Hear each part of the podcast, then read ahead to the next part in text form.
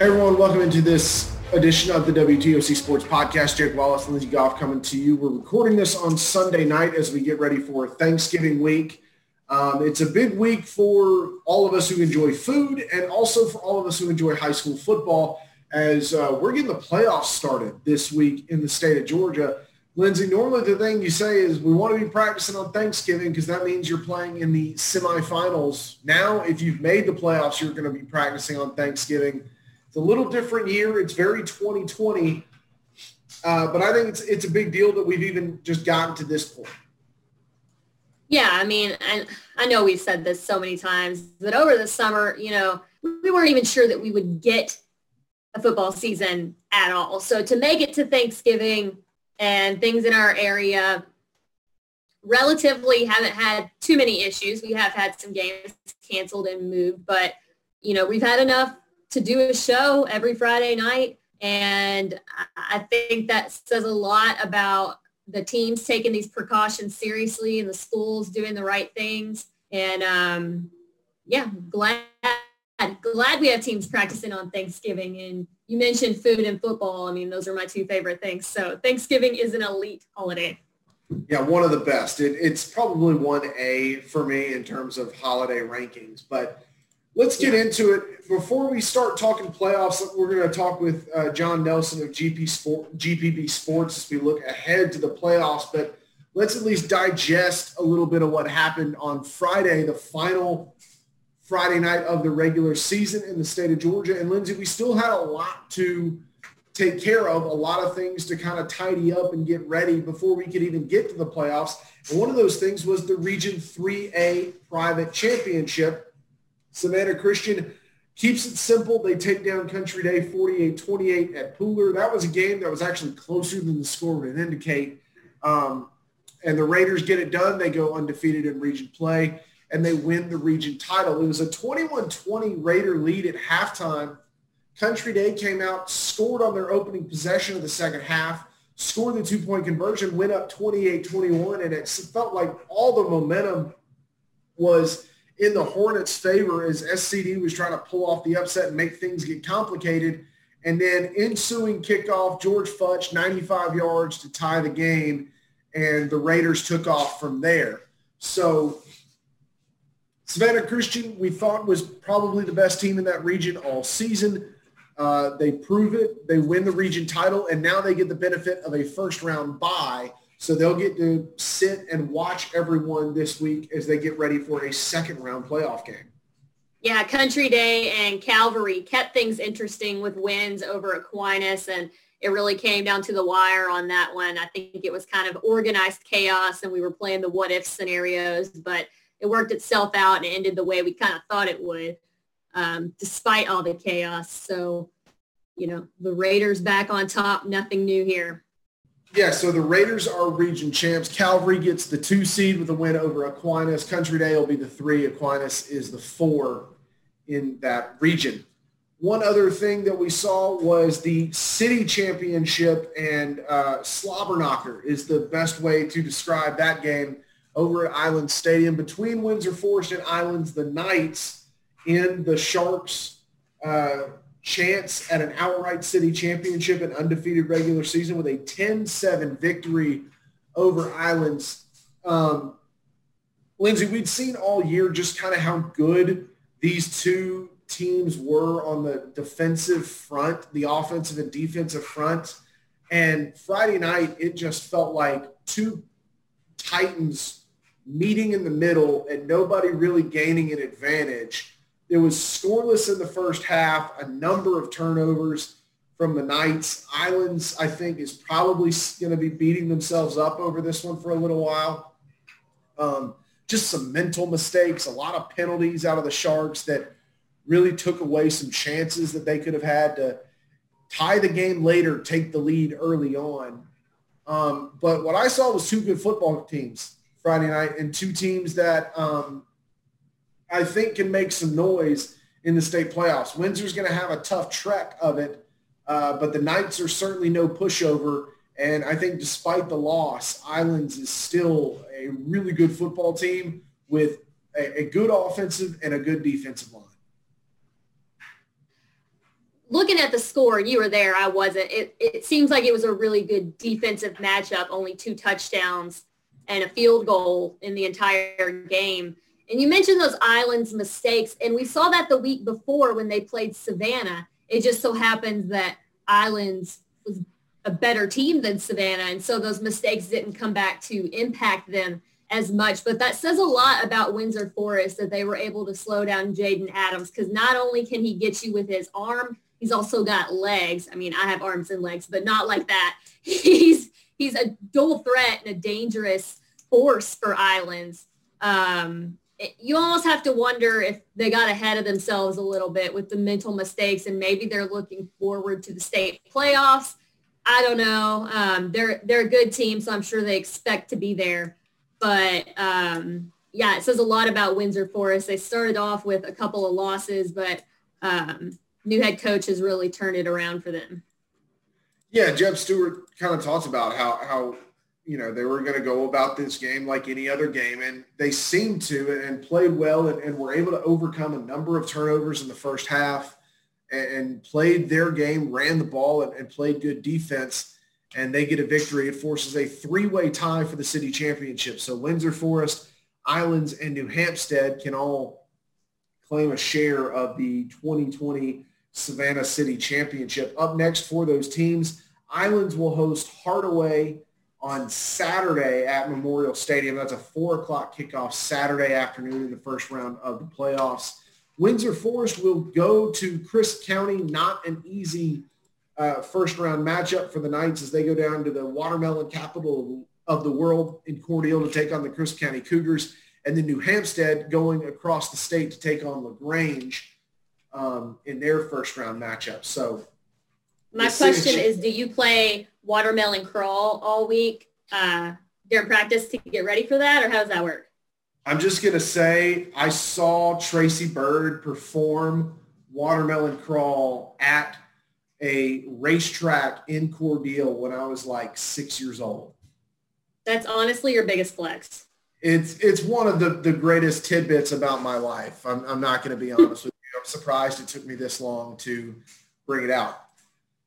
A couple other teams clinching region championships. Glynn Academy did so Friday night with a win at Statesboro. The Red Terrors will be the one seed in Region 2 6A. How about Pierce County going to Baxley, going to Jimmy Swain Stadium, taking down Appling County, unde- previously undefeated Appling County, 28-21 to win the Region 1 AAA title. The Bears were down 14 nothing at one point in that game, rallied back to win 28-21, their 12th consecutive region victory their third consecutive region title. Those were two, those, that, that Pierce County, Appling County game, Lindsay, was one of the games we were really looking forward to, and it lived up to the hype. Mm-hmm. Yeah, an absolute slugfest from two really, really good teams. Um, I was a little surprised, I think, at the outcome. You weren't. Um, you've seen them, I believe, more than I have this year. But, man, that was a fun one. Absolutely. Great atmosphere in, in Baxley and two good teams. Both of those teams are going to have a potential chance. Yeah, for sure. In, in Dangerous. AAA, yeah, in the AAA playoffs, and, and we'll get those going. So to talk a little bit more about the playoffs right now, a guy who knows more about Georgia high school football than anyone I know, that would be John Nelson of GPB Sports. He was kind and gracious enough to spend a little time with me earlier today talking about the playoffs coming up starting this Friday Here's that interview with GPB Sports, John Nelson. All right, joined by John Nelson of GPB Sports on the WTOC Sports Podcast as we get ready for high school football playoffs in the state of Georgia. And, and John, we'll, we'll get right into it. I know this is a busy time for you. This is kind of your expertise. But we, we spoke at the beginning of the season and we talked about this was the goal. And so I'll ask you, how much of a victory is it for Georgia for, for the players, the coaches, the schools to even just get to this point where we're at the playoffs?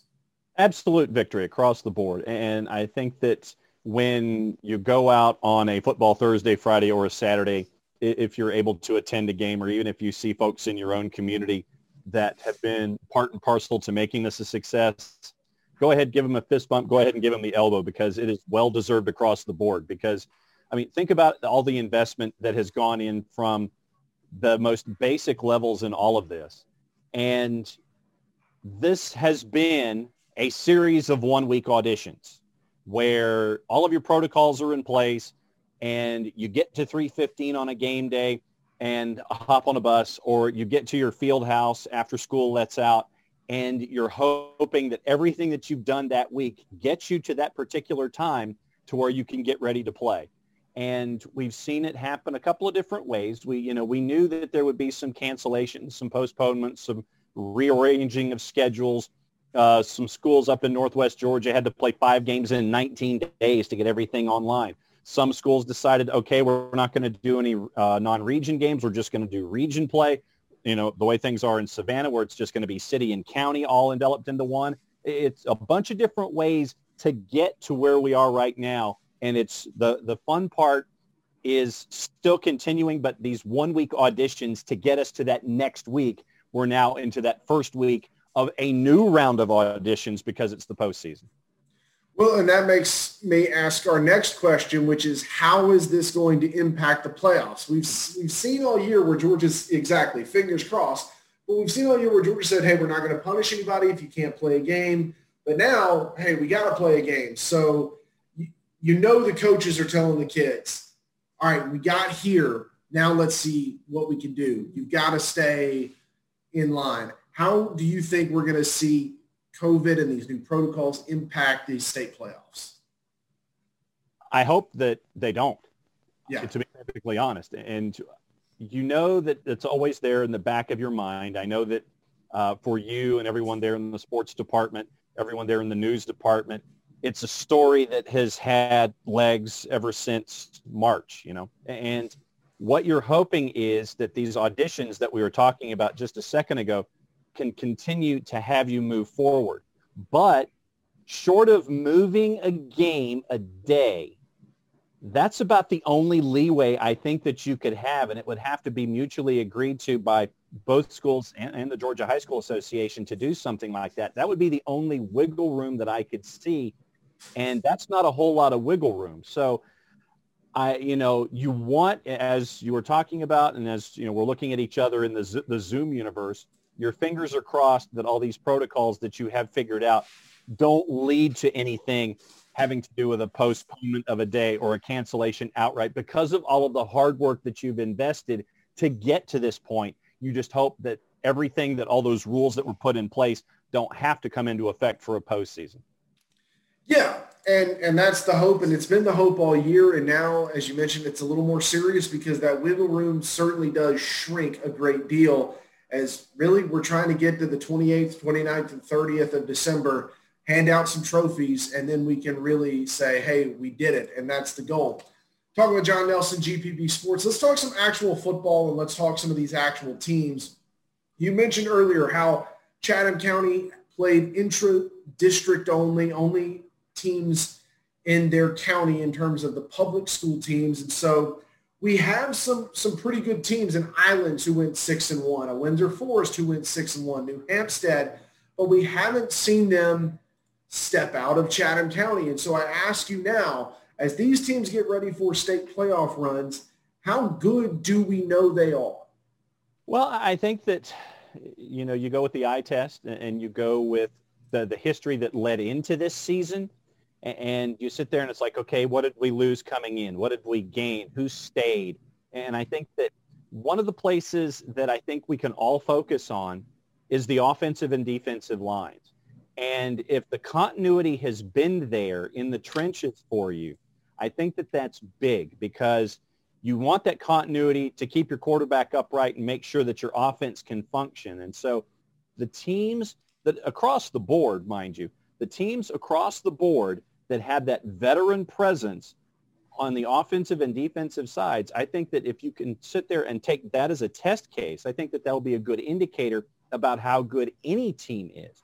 I think that if you look at the case of Islands, I think, and this is another aspect in all of this that I think that we all need to consider, and it's something that we consider during normal playoff years. You're looking at travel. And for a team like Hardaway, who is a three seed having to, as our dear friend Tommy Palmer used to say, pack a lunch and a dinner to come from Columbus and come all the way over to Islands and play on one end of the state to the other, that's going to be a tough task for the Hawks to, to go up and play a, a team like Islands, who, if things fall in place, could have Bainbridge waiting in the wings in round number two. You look at a New Hampstead team with what Kyle Hockman has been able to do in a very short period of time. We all know his pedigree in the Atlanta area with what he was able to do at a place like McEachern, and he's been able to turn that team around in, in short order. You know, uh, Jenkins has to go the other way. As that four seed, they've got to go see Carver Columbus. And so uh, you have travel for me is one of the, the big neutralizers in all of this.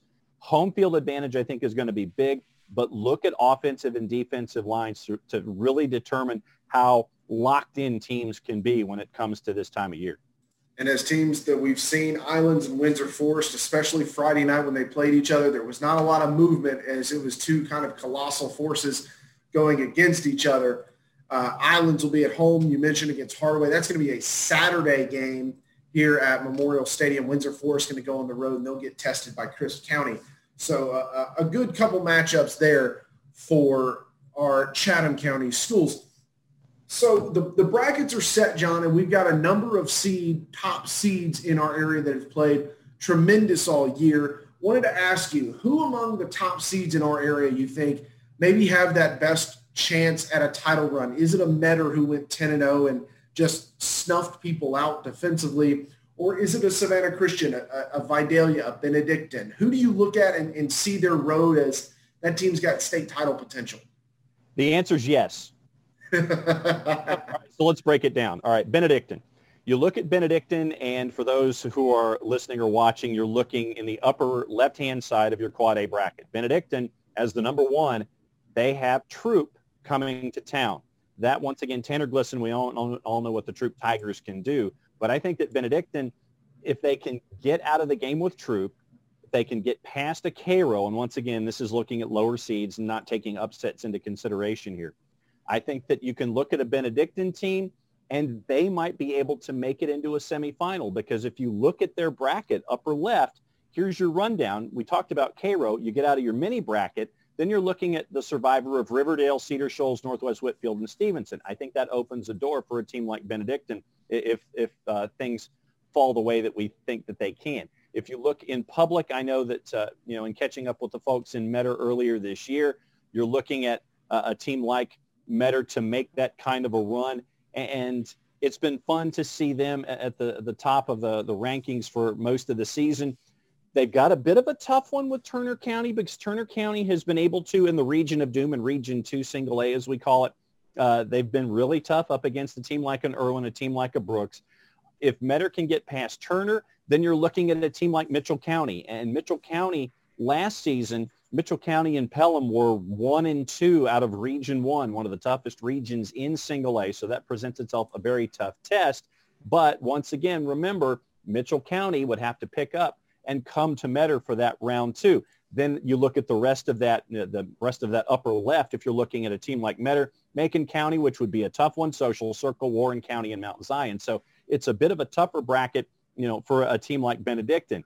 So those would be the, the top two off of just looking at things in a very cursory manner. But uh, those top seeds to me, I would focus on those two when you're looking at Metter in the single A and, and you're looking elsewhere down the line when it comes to a team like a uh, Benedictine. You look at Vidalia, what we've seen from Vidalia in double A. Vidalia, the problem with Vidalia is that they're in one of the toughest sections when you're looking at double A. Vidalia, and as uh, Matt and I refer to uh, the offensive lineman for Bleckley County, Big Mims. Mm-hmm. Mims in Bleckley County are a four seed coming to Vidalia in round one. That could present some problems. But you get out of that. Vidalia's mini bracket is tough because you're talking about Early County and Putnam County. And then if you get past that, you're looking at a Rabun County and Gunner Stockton or a Haralson County with their running game. And that's a first round matchup in its own as a one and a four. So Vidalia, they will earn it coming out of low left and double A they're going to have to get past a Bleckley County team that's already beaten them once this year. Now, Jason Cameron told me earlier, we're so much improved from where we were at that point in the year. That was just their second game. They missed a game due to some COVID issues early in the season, and they've gone on a run. But like you mentioned, you don't see a lot of five-star offensive linemen in your first round game, and that's what Vidalia is facing. The thing about Benedictine, and I've said this, and you know they did what they could. They haven't played a game in a while. They've had a few cancellations, a few games fallen out of out of their schedule, and so they held an intra-squad scrimmage last week just to get a game a little bit. So that's one thing you, you hope if you're a cadet fan, maybe that kicked off the rust a little bit and you can get right back into game mode. The one seeds are always fun to talk about, John, but you know what the playoffs are about. It's about Cinderellas. That's what we're here for. Who's the who's the Savannah Southeast Georgia team that maybe you could see a Cinderella run out? New Hampstead, and I'll tell you why. I think that you look at New Hampstead and their mini bracket. It's that first round matchup. They'd have to go to LaGrange, but LaGrange had to block a, a last second kick to get the two seed in, in beating Hardaway the last week of the regular season. Then you get past that, Westover and Perry. And so I look at, once again, we talked about Kyle Hockman and what he's been able to do in a postseason. I think that that kind of experience and that kind of coaching experience can lend itself to a team that is on the rise like a New Hampstead. I think that New Hampstead can really do some damage in their mini bracket if things fall their way and they can shake off that road rust of having to, to hop off the Yellowhound and just be ready to play as uh, you know as we all know that these three and four seeds are when it comes to how things could lay out you know? So that for me would be the one that sticks out off the top of my head. Windsor forest is going to have a tall order going to crisp to take on uh, uh, to go to Cordele to take on crisp coming out of the blocks. I think it's going to be a tall order for them. So the one that really does stick out for me would be a new hampstead. And it makes sense because when you look at them and you say well they're a three seed but they only lost one game this year and it was to Islands. It's kind of part of how the way the intra-district worked out when they, they knew they were going on the road when they didn't beat Jenkins, but they're six and one and their offense has been humming pretty much all year. I like that pick. John Nelson, GPB Sports, you can follow him and you should follow him at this time of year if you're a high school football fan. Going to help keep your brackets updated, help let you know everything that's going on around the state. One of the best guys to follow about high school football. John, thank you for the time. Thanks for the expertise. Looking forward to talking to you throughout the playoffs, man. Be well, my friend. We'll catch up soon. All right, I want to thank John for his time. Always good to talk to him and, and someone that you should be following if you're a high school football fan in the state of Georgia. He'll be there handing out trophies uh, the final weekend of the year, and uh, he'll be following all the action just like we will from across the state over the next five weeks. All right, Lindsay, let's talk about college football because we have some some serious stuff to talk Hold about. Hold up. We, we got to talk about some other high school teams really we quick. We do. We do. We do. The South Don't Carolina, forget about our low country teams. Our, our state championship low country teams. Thank you for not letting exactly. me get ahead of myself. Hilton Head Christian, Heyward uh, finished the job Saturday. They were the, the state title favorites for most of the year, and they showed why on Saturday. Man, what a cool weekend. So Hilton Head Christian had the early game and they just sailed past Carolina Academy 42 to 14. Last year they lost a heartbreaker in this game in overtime. They were able to avenge that loss. It's their first state championship since 2012. They're a perfect 12 and 0. Uh, head coach Ron Peduzzi, his son, the senior quarterback, they win the state title together. I mean, that's like a that's like a storybook game, storybook ending. So congrats to the Eagles, but they weren't the only ones. Thomas Heyward won their third straight SCISA 1A title, 46 to 14 over Lee Academy. Both of those games were played at Charleston Southern. Um, you know, great games from both of those teams. You can't say enough about how good and dominant they've been. Yeah, and, and for Heyward, you mentioned the three-peat, one of the hardest things to do in sports. Uh, Thomas Heyward uh, dropped their opening game of the year and then rattled off uh, the rest of the season. 11 straight. 11 yeah. straight with victories. And then Hilton Head Christian, I think the thing that's so interesting about the Eagles, Lindsay, is you mentioned they lose in overtime last year as for a state championship and had a number of kids come back and spoke with the team earlier this week and they talked about how the the goal all year was to finish the job. And and Coach Peduzzi told me he felt like the team never really wanted to leave, never really left the field after losing last year. They just the goal was to just be back there and and win the last game. They do that. They did it in convincing fashion. And that's really how they did all season. They were not in a whole lot of close games. Um, another little tit, you know, thing to add to it. They're, they're leaving their, their original campus there on Hilton Head Island. They'll be going to a, a new campus on Bluffton next year. So they close out their time at on Hilton Head Island with a state championship, a perfect season, one the Eagles will never forget. And then I think the thing for Thomas Heyward, they were so cool, calm, and collected last week. They knew what they were doing. They've been there before. They won two straight. I asked head coach Nick Schufert and, and, and some of the guys, you know, what's the difference between three and two in a row? And I think it's this, Lindsay. To win three in a row is so difficult. It doesn't happen a lot. And I think the reason that it's so difficult is because the target on your back even after winning oh, two oh, yeah. in a row, becomes so much larger because it seems like everyone is just gunning for it. We're not going to let them. We're not going to let them do it again. Yeah. Um, Coach Schufert actually told Loco Sports. Um, he said, I wondered if it would feel as good as the first two. It feels every bit as good. A state title's a state title. So you have to imagine three state, three straight might even feel a little bit better. Um, but yeah, I mean, they've just absolutely been a dominant, dominant force in SCISA as of like the last just, five years, 10 yeah, years. just adding to a legacy of state championships over there in Ridgeland. Um, but this three-year run has yeah. certainly been been special for the Rebels. So, so congrats to both of those teams. Yeah. Uh, tremendous seasons. Um, were they were the best teams in those classes all year, and uh, it's good to see them uh, finish it off and win a state championship.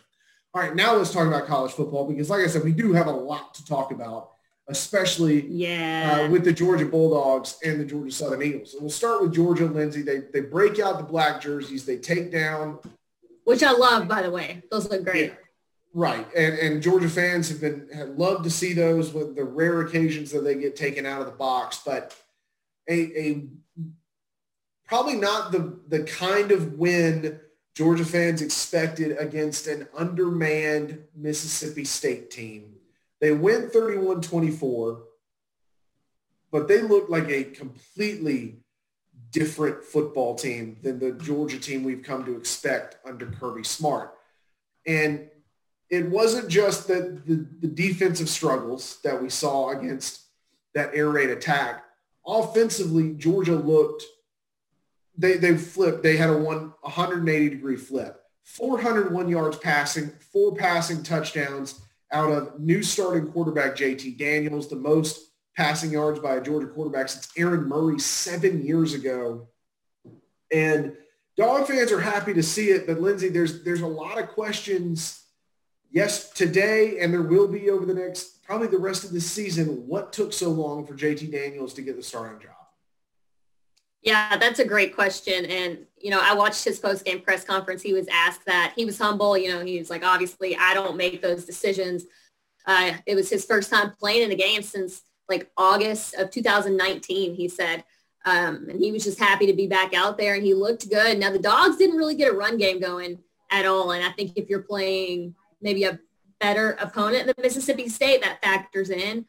But, um, you know, what they were doing Saturday certainly worked for them. The defense clearly still a little banged up and missing Richard LeCounte. Um, but a win is a win. You know, we were wondering after they lost to um, to Alabama, you know, Florida. Yeah, sorry, Florida. Um, if they would be motivated the rest of the season. You know, we've seen South Carolina had some players opt out when Will Muschamp was fired. We've seen um, players opt out all season. And, you know, once you're out of college football playoff contention and they're not going to get to go to one of the shiny bowl games that they would like to go to, what motivates this Georgia team? And they said after that Florida loss, you know, we've got to look within. We've got to find that in ourselves. We got to play for us and play for Georgia. And they were able to pull off the win, the Battle of the Bulldogs on Saturday um, which has to give Georgia fans, I think, some encouragement moving forward that they're not just totally going to like give up on the rest of this season. Georgia will be favored in every game the rest of the way. Um, the, Yeah. the ability for for the dogs to potentially go eight and two and and maybe get a New Year's Six bowl is certainly still there. Um, Absolutely. but I do think that Georgia fans are gonna. It, it, and listen, it was one game. This was this was not a a. No one's going to confuse this Mississippi State defense with the '85 Bears, and they were undermanned at the beginning anyway. But I think what you're going to see is if Daniels continues to have these kinds of games and the offense looks like this, you are there's going to be a lot of encouragement for 2021. But I think Georgia fans are going to kind of look back and go, what? You know, if they had made this change prior to Florida, where would we be? the, the they they did they had the explosiveness that they had talked about all year against Mississippi, Mississippi State that they didn't have against Alabama that they didn't have against Florida and you just it's going to leave a lot of questions about what happened. Kirby addressed some of them. He said, "I understand where those are coming from." Uh, but he was a little defensive about it. Said, "I've been coaching for nearly 25 years. Todd Monken's been coaching a long longer than that. We made the decisions, but it's certainly one I think Georgia fans are going to be asking about uh, as they look back at the 2020 season. Another team that will probably And if I was a Georgia fan, I would do the same thing. Yeah, there, there's no there's no blaming Georgia fans for for wondering why it took this long, and I think that's something that they're probably at this point just going to have to live with and start looking forward to 2021. All right, a, a loss that I think fans of Georgia Southern are going to be wondering about is the the loss against Army Saturday, 28-27. The Eagles fall short at West Point the chance at a game-winning field goal slips away in the final seconds for the Eagles. Um, they led 14 nothing early in the game and, and, you know, had two fumbles that, that they were able to turn into touchdowns um, before Army rallied back a long drive in the second half to, to take the lead. Special teams mistakes out of the Eagles throughout the game, a blocked punt, a mix, a missed chip shot field goal, and a blocked extra point, really the difference. But what Mhm. everyone's going to remember about the trip to West Point is the clock ticking away and Southern not getting the chance to get Alex Raynor a, a, a look at a potential game-winning field goal. And that call, I think, is somewhat questionable because if, if you look at the video, it looks like there's a second left on the clock. But either way, um, you know, had Georgia Southern not made some of those mistakes, it might not have come down to that and it might not have mattered. Um, Well, the good, the good news, Let, let's remember this. You do have to have more than a second left yeah, you snap the ball. You can't just have one second and snap the ball. Every play is going to take some time. So that's part of the, the, the thing here is that, yeah, just clock management. Right, snapping it with one second does not mean, and spiking it does not mean you get a second. Every play is going to take some time. The, the big thing that's going to come out of this, and, and we heard Chad Lunsford say it after the game, and you read the quotes and you hear it, him saying, this one's on me. It was my decision. I felt like we could have gotten closer and given ourselves a better shot at it. I thought we had time to spike it, and they didn't. And I'm sure Lunsford is still kicking himself over what was kind of the final minute of that game. But this is a, a Southern team that now has three games to really define their 2020 season. They're three tough games. They're going to be an underdog this week at Georgia State. Southern can't let this one dwell or you're going to find yourself really not liking the results in 2020, I fear. The good news is that Army is at least a non-conference loss. So, you know, when things are playing out in the Sun Belt at the end of the year, hopefully that doesn't come back to bite them too much. But to add insult to injury, they also had a nightmare trying to get back to Savannah. You know, um, they I, they sat at the airport for like I don't even know how long hours, like eight hours, and mechanical an extra night. With multiple planes. Yeah. They went, got a hotel, stayed the night. They didn't get back to Savannah until like six o'clock tonight, Sunday night. and then had to drive an hour back to Statesboro. So they definitely had time to reflect on that game for sure. Yeah, and now you wonder about moving forward because now that's going to throw off your your preparation, the, your week of preparation for the Georgia State game coming up Saturday in Atlanta. Yeah. And so this was really a, a tough weekend all around for Georgia Southern and the Eagles, but you have to know if you're a Southern fan, missed opportunities in that Army game you just hope that they don't linger. You can't let a loss, you can't lose the same game two weekends in a row. And if they let it linger, they're going to play a Georgia State team that's playing with a lot of confidence. And then you got App and you got Florida Atlantic. Those are three games that that you know Southern's going to have to play well to win, and uh, that's a couple losses would certainly, I think, tarnish what what some people thought was a, a, had a chance to be a really good season coming into 2020. Still can be for Georgia Southern, um, but they certainly want to get things turned around this week in Atlanta. Yeah, for sure. All right, so coming up later this week, Lindsay and I will have another podcast for you. It'll be coming out Friday morning before the state playoffs. We're going to take Thursday off, enjoy all of our turkey and tryptophan, probably pass out on the couch around four o'clock. And then we'll be back with you on Friday with another edition of the End Zone podcast as we get ready for Friday night's first round of the state playoffs around the state of Georgia. Really looking forward to it. Uh, Lindsay, this is one of the best times of the year, the high school football playoffs. And uh, I think this first round has a real chance to be terrific. Yeah, I'm excited for it. This is going to be a good week, and we're going to have full bellies heading into it. So that never hurts anything. Gear up, prepare yourself, wear your stretchy eating pants, and be back here with us Friday for another edition of the End Zone Podcast. Thanks for listening, everyone. We'll talk to you later.